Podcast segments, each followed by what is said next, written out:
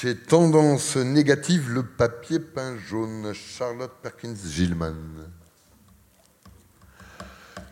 Donc, bien sûr, je n'ai plus rien dit à ce sujet. Et nous nous sommes très vite recouchés. Il a cru que je m'étais endormi la première, mais non. Je suis resté là des heures à essayer de décider si les motifs de devant et de derrière bougeaient vraiment ensemble ou séparément. Un motif pareil, à la lumière du jour, manque de continuité, défie toutes les lois, irrite sans cesse tout esprit sain. Sa couleur est assez hideuse, bien assez louche, bien assez exaspérante, mais le motif est, lui, une vraie torture. Tu crois l'avoir percé à jour, mais dès que tu t'es bien engagé à sa poursuite, il fait volte-face d'un saut et voilà, il te gifle en plein visage, te met à terre, te foule aux pieds. C'est comme un mauvais rêve. Le motif extérieur est une arabesque florale qui évoque un champignon. Imagine-toi des champignons toxiques à la chaîne. Un chapelet interminable de champignons toxiques qui bourgeonnent et prolifèrent dans des circonvolutions infinies. Eh bien voilà, c'est quelque chose comme ça. Enfin, parfois. Ce papier a quelque chose de singulier, quelque chose que personne ne semble avoir remarqué, sauf moi. Il change quand change la lumière.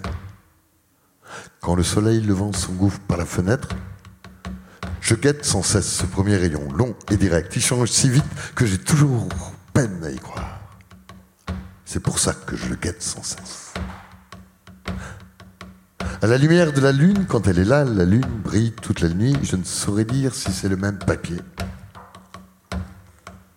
La nuit, sous n'importe quelle lumière, à la lumière du crépuscule, d'une bougie, d'une lampe ou la pire de toutes, à la lumière de la lune, il se fait barreau.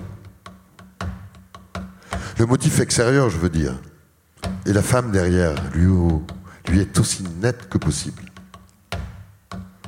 J'ai mis du temps à réaliser ce qu'était cette chose en retrait, ce sous-motif trouble, mais là, maintenant, j'en suis presque sûr, c'est une femme. À la lumière du jour, elle est blême, paisible.